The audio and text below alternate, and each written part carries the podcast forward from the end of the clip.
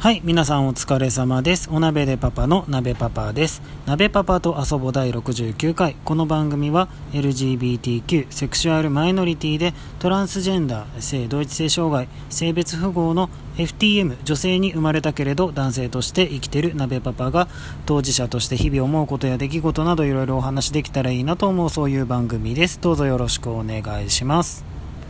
はい、えー、少しご無沙汰してしまいました。ごめんなさい、えー、楽しみにしてくださっている方には本当申し訳ございませんでした。ちょっとですね、いろいろございまして、はい。あのー、本当にいろいろあるんですけれども、とりあえずですね、私、鍋パパ、あのー、転職をね、することにいたしまして、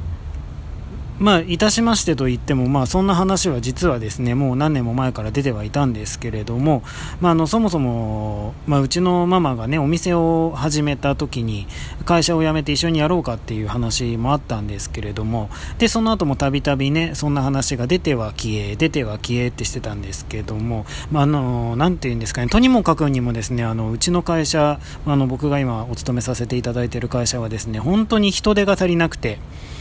まあ、人手というか頭数だけはいるんですけれどもなんというかまあその、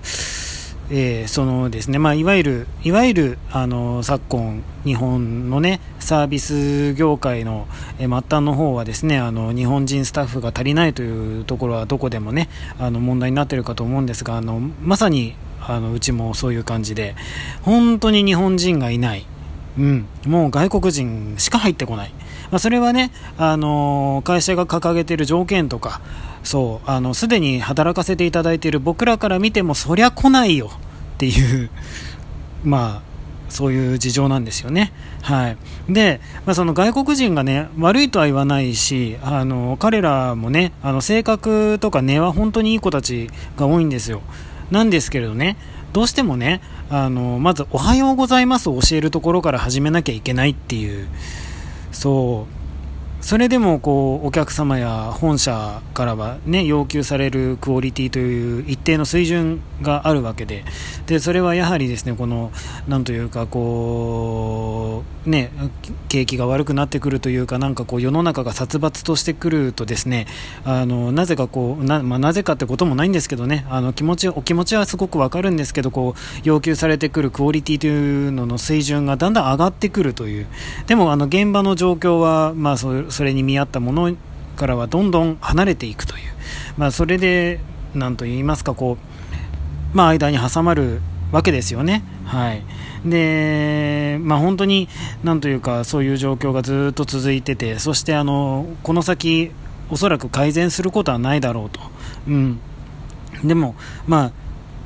あのかつてね本当に人生の路頭に迷っている時にあの助けていただいて拾っていただいて今まで働かせていただいてきたので感謝も多大にしているのでねやっぱりこうねあのなんとか僕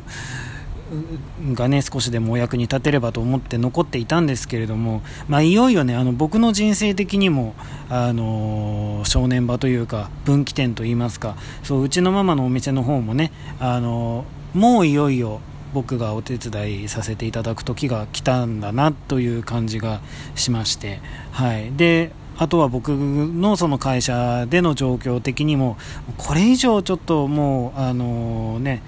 そうまあなんというか離れさせていただく時が来たのかなという、うん、状況というか、まあ、そのなんと言いますか働き改革の煽りというのがまあ一番大きいと思うんですけど、まあ、本当、あの働いている中での、ね、内容とか、まあ、精神的負担、肉体的な負担は変わらない、むしろ、うんまあ、僕も年を取っていきますしだんだんきつくなってきている時にですねその内容がさらに過酷になっている時にその、まあ、お給料がね、まあ、法律が変わったから致し方がないとはいえ減ってしまうのはやはりちょっと、うん、っていうところがね、まあ、一番大きいんですけれども。でまあいろいろ、まあ、現場でもいろいろあるわけですよ、まあ、ずっとそんなことはいろいろあるんでどこの会社もどこどこの職場も大変だとは思うんですけどちょっとですね、まあ、あの自分のメンタル的にもだんだん耐え難い状況になってきてここ数ヶ月2ヶ月くらいですかねあの顕著にちょっと食事が取れなくなってきたりとか、うん、そうあのー、ね固形物ね摂取するとちょっと戻してしまったりとかっていうことも増えてきて、うん、なそのまあ、なんていうか、鬱っぽいというかね、なんというかね、その完全な鬱っていうことではないんでしょうけど、ちょっと兆しが見えてきたかなみたいなところがあって、そうあので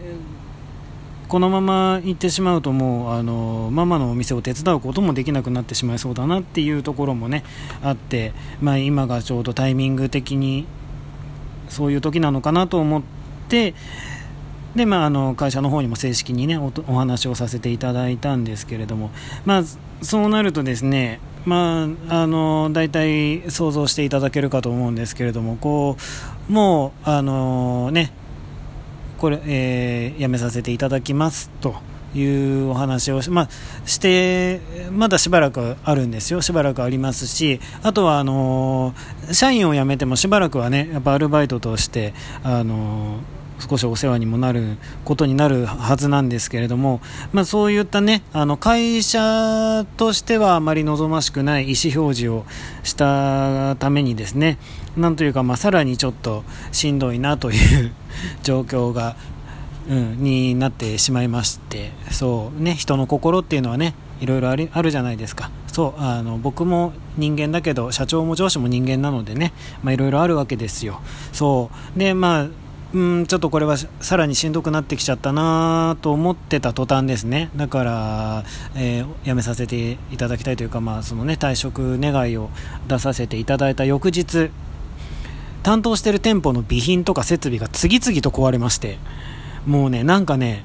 本当あの力尽きたかのようにそうまるであの僕の心を表すかのように。でもねそれで一緒に潰れてる場合じゃないんですよ。一応まだあの責任者という立場がありますんでこれ全部メンテとかねあの手配したりあの実際に手を出したりするのはこれ僕なんでね、まあ、仕事が増えちゃったわけですよ。でなんかちょっとプツンとねあの途切れてしまったものがあったのかあのー、ねちょっとさらにしんどくなってきてしまって。でそしたらですね、まあ、昨日、あのー、ずっと楽しみにしてた八方不美人のミニライブがあってそうあの新宿のタワレコでねあったんですけどもうすごく楽しみにしてたのでそれはもうね、あのー、まあ、ちょうどお休みも取れたことですし早くから行ってね最前列取ってうちわ振ってすごい楽しんでたんですけど途中でね急に心臓の辺りが痛くなってきちゃってなんていうの？ギューって締め付けられるようなつってるようなあの、ちょっとあれこれやばいんじゃないのかなみたいな感じで。そう。あのあれ 僕は八方不美人のライブでうちわを振りながら死ぬのかしらみたいなちょっと思っちゃうぐらいな感じだったんですけど。で一応まあねあのママと一緒にいたんでママにちょなんかやばいかもって言って症状を伝えたらそれ肋間神経痛じゃないって言われて何聞いたことあるけどこんな痛いの？みたいな。であのおかげさまでママがねあの経験者だったのであのそう。まあ、あのなんというか神経痛なだけだからすごく痛いのは分かるけどあの大丈夫だからって、まあ、あの言ってくれたのでも気持ちは落ち着いたんですけれども。でやっぱ、うん、体にも来ちゃったなっていう感じですよね。なんかこうね転職というかその辞めますって伝えてでも実際あの離れるまでにはまだやらなければならないことが残っているわけ手続き的なこともあるしその業務としてもね引き継ぎをしっかりするまではあといろいろまだ残ってるわけですよやることが。なんかこれ本当離婚に似てるなって、まあ、一応ね離婚経験者なんで。離婚する時もそのうん、あのお別れするって決めてからでもまだやらなければいけないことがあってでしばらくは何度か顔を合わせなければいけないみたいなことねあってってきつかったなみたいなあれと似てるなみたいな。そう。ねなんかこうもうね振り返ってもねその仕事で辛かったことしかなんか思い出せなくなっちゃってきてるんですよね。来たんですよね。でなんかふっとふっと思い出したらそういえば56年前って僕実は売上全国1位だったりとかしてそう。そうで56年前とかじゃなくても去年とかだってそうそう昨対そう昨年対比前年対比っていうんですか？前年の売り上げと今年の売り上げ比べて何パーセントってみんなね目指していくんですけど大体。なんかそれもね140%とか150%とか取って全国1位とかだった時もあったんですよ。もうねまるで他人のことみたい。ね。だからあのなんていうかほらお仕事仕事ってさその、まあ、生きていくためにねやらなやることだしその働かせていただいている間はねすごいやっぱいろいろあれなんですけどそうなんか生活に密接してるからこそね大体大体1日の大半働いてるわけだし、ねまあ、本当いろいろあるなっていうね感じで、まあ、それでちょっと、あのー、自分とも戦ってたここ数日間で、はい、ちょっとラあのラジオトークの方をねがちょっとできなくなっちゃってたんですけれどもでも、なんていうか、まあ、この状態もね、まあ、素直にお話ししていくような番組そもそもね別に何を話何をテーマにお話しすると特に決めてるわけではないのでね、あのこのお鍋でパパな鍋パパの日常をお話ししていくラジオトークですから、まあ、これも含めて今の僕ということでお話をしていこうかなと思った次第です。